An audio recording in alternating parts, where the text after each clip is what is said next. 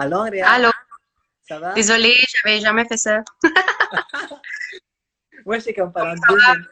Ouais, j'étais comme pendant deux minutes essayer de parler avec les gens, là. Puis, qu'est-ce qui se passe de bon, Hugo? Mais comme d'habitude, là, chez nous, je peux pas sortir vraiment, là. Puis si je sors, c'est pour faire l'épicerie, puis c'est tout. Toi?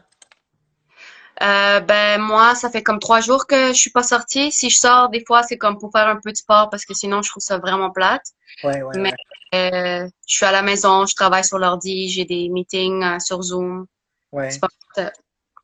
Ouais, mais t'es sorti l'autre fois, on s'était parlé, puis tu vois que les... même moi, j'ai remarqué, sais, les gens sont un peu plus bêtes, mais c'est Ouais. normal, là, comme ils veulent, ils veulent pas trop s'approcher.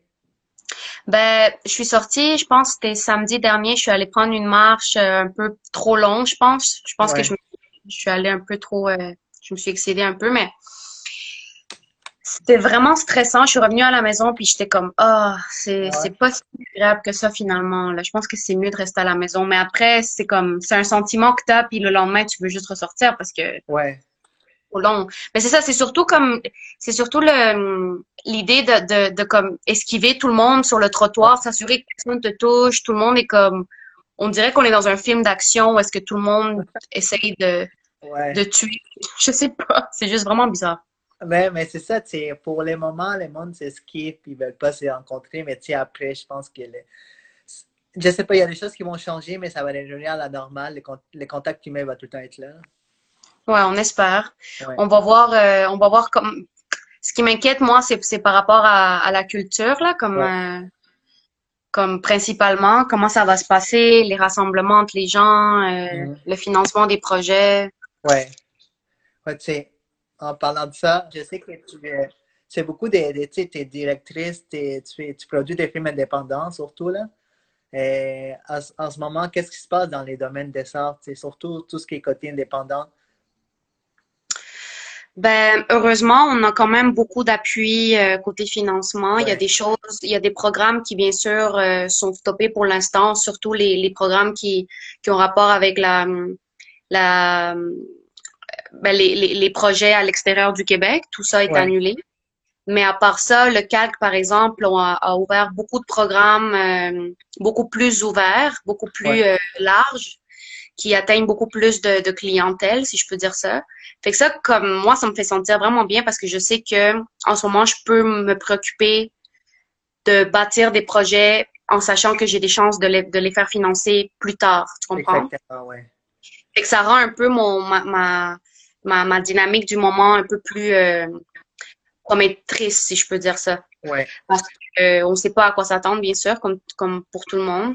Mais sinon, pour les, pour les tournages et tout ça, ça, ça va être une grosse perte pour l'économie québécoise parce que habituellement, euh, en ce moment, il y a énormément de tournages qui se font au Québec. Puis on s'entend que c'est au moins un milliard de dollars que, que l'industrie perd. ouais, Fait que ça, ça va exactement. être, euh, ça va être quand même assez frappant, là. On va Et quand voir. tu, euh, quand tu parles de tournage, y a-tu beaucoup de films indépendants qui se créent ici au Québec? Oui, il y en a, mais je parle aussi beaucoup des, des, euh, des euh, productions américaines parce Ouais, que au ouais, Québec, les techniciens sont, sont moins dispendieux, fait que les Américains veulent venir tourner au Québec. Mais, euh, mais oui, bien sûr, il y a beaucoup, beaucoup de films indépendants québécois là, tout le temps. On a un très beau, très beau cinéma au Québec. ouais. Puis moi, je sais aussi que toi, tu fais comme, tu parlais des voyages à l'étranger, tu fais des, des, des, des projets en Bolivie, euh, des, des, des films là-bas, là, est-ce que tu es en contact avec eux? Est-ce que tu t'en parles ou c'est vraiment, tu regardes ça de loin? Non, non, je parle avec euh, mes collègues, euh, les gens avec qui j'ai travaillé en Bolivie, je leur parle quand même assez souvent. Eux, présentement, ben, à la, dans la ville où j'ai fait le projet à Tarija, il y a juste trois personnes qui sont infectées, Ouais, mais eux, ils sont à la phase 1. Fait qu'eux, ils sont vraiment, en- vraiment, Au début, comme? sont- c'est ça, là, ils sont pas du tout rendus où on est rendu. Euh, rapidement, euh, la, la présidente bolivienne euh, a demandé une quarantaine totale, fait que les gens sortent, pouvaient pas sortir de leur maison du tout. Ouais, Mais ce qui est encore plus faux, c'est que eux, ils, ont un numéro de document. Puis pour s'assurer qu'il n'y avait pas beaucoup de personnes qui sortaient, ils ont instauré une règle comme quoi les gens ne peuvent pas sortir si ils ont pas, euh, si c'est pas leur numéro de, de document. Par exemple, les, ceux qui commencent avec la, le numéro 2 sortent le lundi. Ceux qui commencent avec le numéro 3 sortent le mardi. C'est comme ça que ça fonctionne là-bas pour s'assurer de contrôler le plus possible. Ouais. ça, c'est. Ouais. C'est un autre niveau. C'est un autre niveau, là. Même dans, je pense, dans mon au Pérou aussi, c'est une journée, c'est les femmes, l'autre, c'est les hommes. Là, c'est quelque chose de même. C'est fou, là.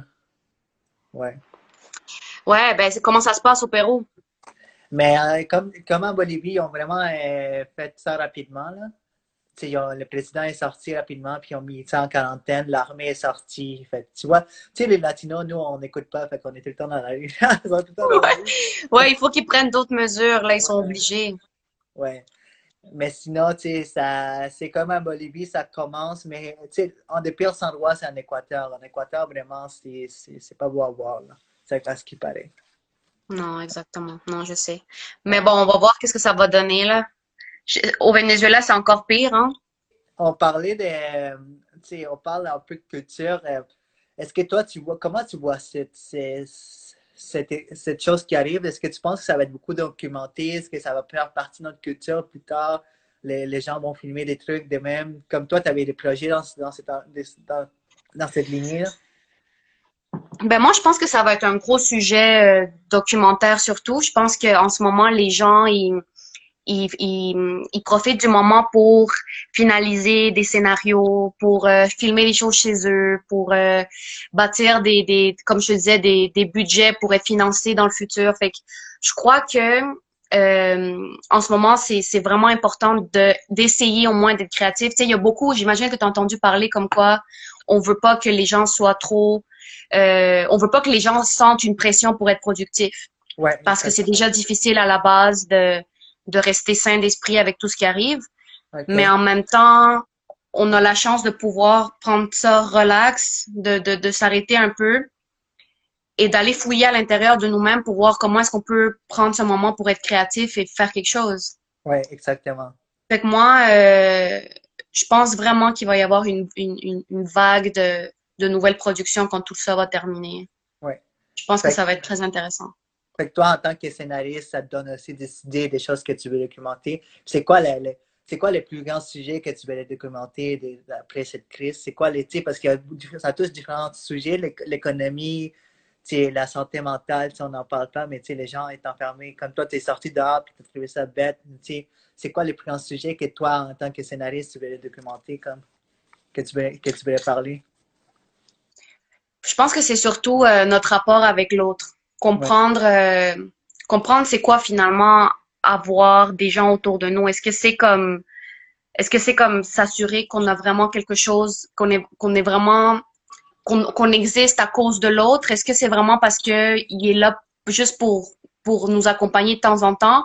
Ou est-ce qu'il nous aide à être qui on est? Parce que là, en ce moment qu'on est tous les uns, chacun chez eux, on se pose beaucoup de questions par rapport à ça. On est comme, pourquoi pourquoi est-ce que ça me manque tellement d'être avec mes amis? Pourquoi est-ce que ça me manque tellement d'être avec ma famille? Est-ce que ils me complètent finalement ou pas? Ouais, Fait que je crois que les gens vont se poser beaucoup de questions par rapport à ça. Ça serait quelque chose que j'aimerais documenter moi-même, mais plus à travers d'un projet et non nécessairement d'un film. Parce que je pourrais voir les gens se rassembler autour d'un film et, et comme recomprendre pourquoi ils veulent être ensemble, tu comprends? Ouais, je crois que les relations interpersonnelles vont être différentes après tout ça. Oui, ça c'est certain. Puis tu crois encore que les gens vont se déplacer au cinéma, tu sais, dans des endroits fermés ou ça va être, ça va être un peu différent? Qu'est-ce que tu en penses? Je crois que ça, ça manque beaucoup aux gens de pouvoir aller au cinéma. Ça manque, euh, ça manque beaucoup aux personnes de pouvoir euh, se, se, divertir avec autre chose que la technologie. Parce que mm. c'est ça aussi la culture qu'on essaie de maintenir, euh, qui est difficile à maintenir, je pense, avec tout ce qui se passe. Ouais. Mais euh, les gens aiment encore aller au théâtre, aiment encore aller à l'OSM, euh, aiment encore s'asseoir dans une salle de cinéma et partager un moment avec des gens qui connaissent pas, puis juste voir un film. Oui, exactement. Mais ce que je trouve, moi, ce qui m'inquiète particulièrement, c'est à quel point est-ce qu'on va reprendre les tournages rapidement. Parce que sur un plateau de tournage, tu peux pas garder deux mètres de distance, c'est impossible. C'est c'est mhm. des heures et des heures tourner un film. Oui, exactement. C'est ça, ça va être comment est-ce que ça comment est-ce qu'ils vont faire, tu sais, parce que tu sais, c'est des gens qui sont tout le temps ensemble, proches des caméras, des caméramans, des acteurs. Fait il y a beaucoup de choses qui vont changer, ça c'est certain, ouais. Ouais. Mais à ce qui paraît, euh, on va attendre au moins jusqu'au mois de novembre pour reprendre les tournages. C'est ça que j'ai, c'est ça que j'ai lu. Ouais. On sait pas. Ouais. Puis toi, c'est quoi ton plus grand rêve de qu'est-ce que tu voudrais produire comme euh, film ou comme production? Je sais que tu voyages en Bolivie, tu fais des productions, mais je t'ai jamais vraiment demandé ça. En fait, je pense que peut-être. Mais c'est quoi ton plus grand rêve comme de production des films que tu voudrais faire? J'aimerais euh, faire euh, des docu-fictions qui pourraient montrer. Je ne sais pas si tu as vu. Euh, comment s'appelle ce film-là déjà? Là? J'en parle tout le temps, puis j'oublie toujours le, le nom. OK. C'est un film incroyable qui est, qui est, sur Netflix. Fait que ceux qui vont voir cette vidéo, s'il vous plaît, allez voir ça. c'est l'histoire d'un petit garçon, puis dans le fond, le petit garçon, il, il, il veut qu'on mette ses parents en prison parce qu'ils l'ont mis au monde. OK, wow. Juste comme, juste comme ça, comme j'imagine que tu comprendras la, la, la, la, la lourdeur du film. C'est quand même vraiment intense. Fait que c'est comme j'aime vraiment ce style parce que ça a été scénarisé, mais en même temps ça raconte tellement des vraies choses de, de, de, de l'endroit, de la, de la vie, de la société de ce pays-là j'aimerais un jour, quand euh, la situation au Venezuela va s'améliorer, pouvoir aller là-bas et faire quelque chose qui puisse euh, qui puisse euh, mettre en image les conséquences de ce que de ce, qui est arrivé là-bas. Exactement. Ça c'est un grand rêve pour quelques, années, j'espère. Mais je, je, te le souhaite vraiment. Je pense qu'il faut des gens comme toi pour vraiment démontrer cette parce qu'on on voit pas ce qui arrive au Venezuela mais même en ce moment avec, le coronavirus on n'est pas on ne sait pas tout ce qui arrive là-bas fait que des gens qui dévoilent par des documentaires ou par des films c'est vraiment extraordinaire là, dévoiler les, vérités et tout ça c'est vraiment nice ouais puis il, en faut plus puis heureusement ici au Québec on peut euh, on peut appuyer ce genre de projet et on peut aller dans d'autres pays en faire ça c'est une grande chance qu'on a je pense mais oui, Andrea, je suis vraiment content. Puis, tu sais, j'espère que les, les gens vont encore s'assembler ensemble, puis ça va pas être aussi bête que la dernière fois que tu es sorti. Là.